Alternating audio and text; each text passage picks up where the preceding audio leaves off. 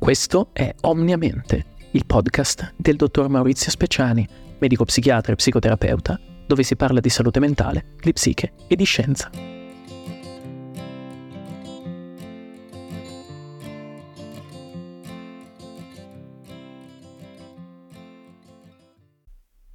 Questa è la seconda parte dell'approfondimento sulla motivazione, intesa come elemento psicologico che indirizza i nostri comportamenti e che perciò si avvicina molto al concetto di volontà.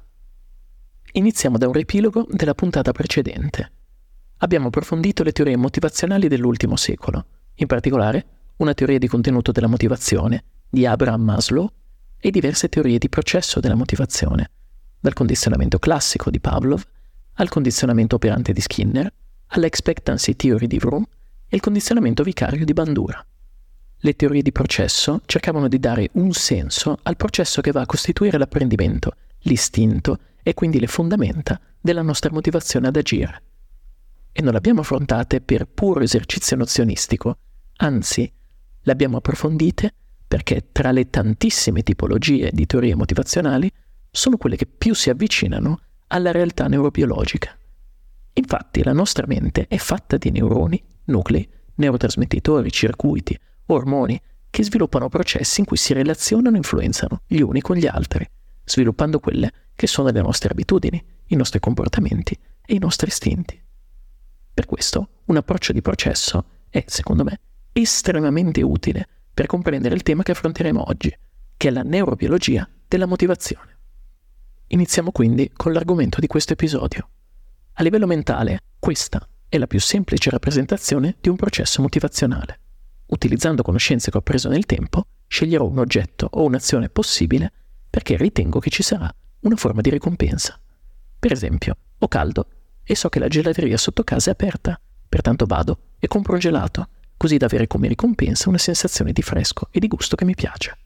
In realtà serve andare un po' più in profondità per capire bene la motivazione. Un'altra possibile schematizzazione del processo di scelta è questa. La scelta avviene su tre livelli.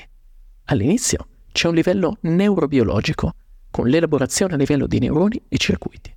Chiaramente se alcuni di questi non funzionano, pensiamo ad un danno cerebrale, per esempio da ictus o da trauma, non è possibile fare alcuna scelta. Poi il passo successivo è a livello psicologico, dove troviamo concetti come l'importanza della scelta per noi, oppure le varie sensazioni, come il piacere o il fastidio, che possono influenzare la nostra decisione. Chiaramente, anche in questo caso diventa più difficile fare una scelta se ci sono disfunzioni in quest'ambito, come momenti di emozione molto forti, dalla rabbia alla depressione. L'ultimo livello è il livello del comportamento, dove effettivamente si materializza la scelta e quindi l'azione o inazione a seconda della scelta fatta. Tuttavia, queste schematizzazioni ricordano più la filosofia della scienza e certo, fino a qualche tempo fa era estremamente difficile vedere cosa succedesse effettivamente nella nostra mente e quindi comprendere lo specifico ruolo delle diverse parti del nostro cervello. Oggi, per fortuna, possiamo vedere molto di più. Proprio per questo sono state sviluppate diverse schematizzazioni basate sulla realtà neurobiologica e sull'evidenza, pur con tutti i possibili limiti della sola osservazione dall'esterno. In particolare, una schematizzazione neurobiologica molto importante è stata proposta meno di dieci anni fa e delinea in modo chiarissimo il processo di scelta e motivazione all'interno della nostra mente. Una volta spiegato questo processo, sarà semplice fare qualche esempio per capire bene cosa ci insegni questo modello e come può aiutarci a comprendere meglio noi stessi e coloro che ci circondano. Iniziamo. Secondo questa schematizzazione, possiamo dividere il processo di scelta e motivazione in tre momenti. Il primo in cui si genera istintivamente la motivazione, il secondo in cui viene esplorata nel suo significato e il terzo in cui viene regolata sulla base di aspetti di coscienza. Il primo passo, quello più istintivo, avviene in due aree cerebrali, il nucleo cumbens e l'amigdala. Si tratta di due aree molto note in neurobiologia. Il nucleo cumbens è frequentemente considerato un'area coinvolta nella percezione di ricompensa, attivandosi spesso in condizioni di previsione di piacere. L'amigdala è stata invece a lungo considerata l'area della paura, dell'ansia, dell'emotività. Perciò, quando si presenta una potenziale scelta, si attiverebbero entrambe le aree. Quando si attiva più intensamente il nucleo cumbens, il risultato a livello istintivo sarebbe positivo e quindi sarebbe forte l'aspetto di ricompensa. Quando invece si attiva di più l'amigdala, il risultato a livello istintivo sarebbe negativo e quindi sarebbe più forte l'aspetto di negatività. In realtà negli ultimi anni questa visione dell'amigdala come nucleo della negatività appare sempre più limitata. Infatti l'amigdala è stata a lungo considerata il centro dell'ansia e della paura, perché studiare sperimentalmente ansia e paura è più facile rispetto ad emozioni positive. Pensiamoci, è molto più facile pensare a qualcosa che spaventi tutti, piuttosto che a qualcosa che piaccia a tutti allo stesso modo. Infatti, nel tempo, si è visto che l'amigdala si attiva anche per emozioni positive, è solo più difficile studiarle consistentemente. Per questo la mia personale interpretazione di questo passaggio è che il nucleo accumbens elabori l'iniziale istintivo aspetto di ricompensa e l'amigdala l'iniziale istintivo aspetto di emotività. Questi diversi aspetti vengono poi integrati a livello di un'area cerebrale che prende il nome di striato dorsale. Quindi, piccolo ripasso, la scelta e quindi la motivazione rispetto a qualcosa avviene in tre momenti, uno dopo l'altro, uno istintivo, uno di significato e il terzo cosciente razionale. Il primo livello, quello istintivo, dipende dai due nuclei di cui abbiamo appena parlato, il nucleo accumbens, che si occupa dell'istinto rispetto alla ricompensa di una scelta, e l'amigdala, che si occupa del valore emotivo della stessa scelta. Ora vediamo il secondo passo. in due porzioni più recenti in termini evolutivi del nostro cervello, che prendono il nome di corteccia orbito frontale e di corteccia cingolata anteriore, avviene una prima interpretazione del valore, inteso per noi, della scelta che stiamo per compiere. Si tratta ancora di una valutazione per istinto, non completamente cosciente né razionale, ma che cerca di integrare i due aspetti di cui abbiamo parlato poco fa, che sono la ricompensa e l'emozione. Potenzialmente, poi, anche altri aspetti potrebbero essere coinvolti in questo passaggio, ma non li conosciamo ancora. Quindi, ulteriore ripasso. A livello della corteccia orbito-frontale e della corteccia cingolata anteriore, integriamo gli aspetti di ricompensa del nucleo accumbens e gli aspetti emotivi dell'amigdala, sviluppando quindi un iniziale istinto di preferenza per la scelta verso cui siamo più o meno motivati. Ma come avviene questa preferenza? Questo non si sa con certezza, ma quello che si è visto è che la valutazione dell'evento e delle sue conseguenze è molto dipendente dalle nostre aspettative iniziali. Spieghiamo meglio questo concetto che è importantissimo. Allora, come è facile immaginare, le nostre aspettative rispetto alle nostre scelte dipendono dal mondo che ci circonda e in particolare dalle esperienze che abbiamo avuto in passato, sia personali e quindi dirette, sia delle persone che ci circondano e quindi indirette. È logico. Se sono abituato a giocare in nazionale, sarò certo di poter vincere una partitella tra amici. Se invece ho solo giocato partitelle tra amici, non avrò particolari aspettative di vittoria se gioco contro un giocatore famoso. Quindi, come avviene la scelta e come vengono integrate le nostre aspettative? Il nostro cervello deve fare una scelta è per farlo esplorare la propria memoria, il proprio istinto, le proprie sensazioni e fa una scelta di istinto sulla base delle proprie aspettative. Esiste, e questo è un concetto assolutamente importante, un'intensità delle nostre aspettative. Facciamo anche qui qualche esempio. Gioco alla lotteria, difficilmente vincerò, avrò quindi aspettative basse. Vado al supermercato per comprare qualcosa che è sempre disponibile, facilmente lo troverò, quindi avrò aspettative elevate. E qui emerge un punto eccezionalmente interessante. Il cervello impara tanto più intensamente, tanto più l'aspettativa non viene soddisfatta, che sia in positivo o in negativo.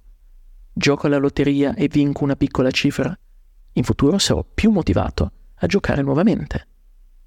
Gioco alla lotteria e vinco una grande cifra, in futuro sarò molto più motivato a giocare nuovamente. Oppure vado al supermercato e non trovo qualcosa che dovrebbe essere disponibile, in futuro preferirò un altro supermercato, evitando il primo. Questo concetto prende il nome di RPE, Reward Prediction Error, in italiano tradotto in errore di previsione della ricompensa. L'RPE può essere positivo se la conseguenza della scelta è più positiva di quello che ci aspettavamo, o negativo se la conseguenza della scelta è più negativa di quello che ci aspettavamo. Perché parliamo di questo concetto?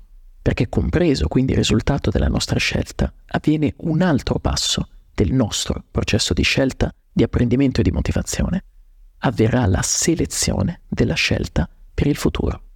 Questa parte avviene a livello della corteccia prefrontale ventromediale, che è una struttura piuttosto recente in termini evolutivi. La scelta per il futuro dipenderà quindi dall'RPE, che, se positivo, favorirà istintivamente la scelta in futuro. Se invece è negativo, renderà meno preferibile quella scelta in futuro. Tuttavia, il processo di scelta non è ancora finito. Infatti, tutto questo processo avviene in modo istintivo, ma noi non siamo solo istinto, siamo anche razionalità. È un'area chiamata corteccia prefrontale dorso-laterale, che è tra le porzioni più recenti in termini evolutivi del nostro cervello, ha un compito molto particolare, dirci di no. Attraverso l'integrazione con esperienze pregresse, valutazioni personali e aspetti razionali, questa struttura ci aiuta a comprendere il reale valore di quella scelta, le possibili conseguenze a lungo termine ed effettivamente integrare tutti questi aspetti tenendo conto di un contesto di vita più complesso, come ad esempio la società di oggi. Questo è un aspetto particolarmente cosciente che avviene attraverso la forza di volontà che può diminuire la probabilità che quella scelta sia fatta nuovamente, in considerazione di conseguenze più ampie, complesse e a lungo termine. Per intenderci, vi sono elementi che suggeriscono che un utilizzo di sostanze inibisca la funzionalità di quest'area, facilitando quindi una disinibizione del comportamento, alterando la capacità di scelta e portando a una minore comprensione delle conseguenze delle proprie azioni a lungo termine. Si tratta di un discorso lungo e complesso, con importanti differenze tra consumo acuto e cronico, ma questo esempio può essere utile per capire meglio la funzione di quest'area. Infine, come ultimo elemento, parliamo di neurotrasmettitori. I neurotrasmettitori sono quelle sostanze che vengono utilizzate dai neuroni per comunicare tra di loro e quindi per attivarsi o inattivarsi reciprocamente, attivando o inattivando circuiti a cui corrispondono funzioni, attività e molto altro. Tra i tanti neurotrasmettitori coinvolti, uno in particolare molto coinvolto in questi processi, la dopamina. Un esempio del coinvolgimento di questo neurotrasmettitore è nell'RPE.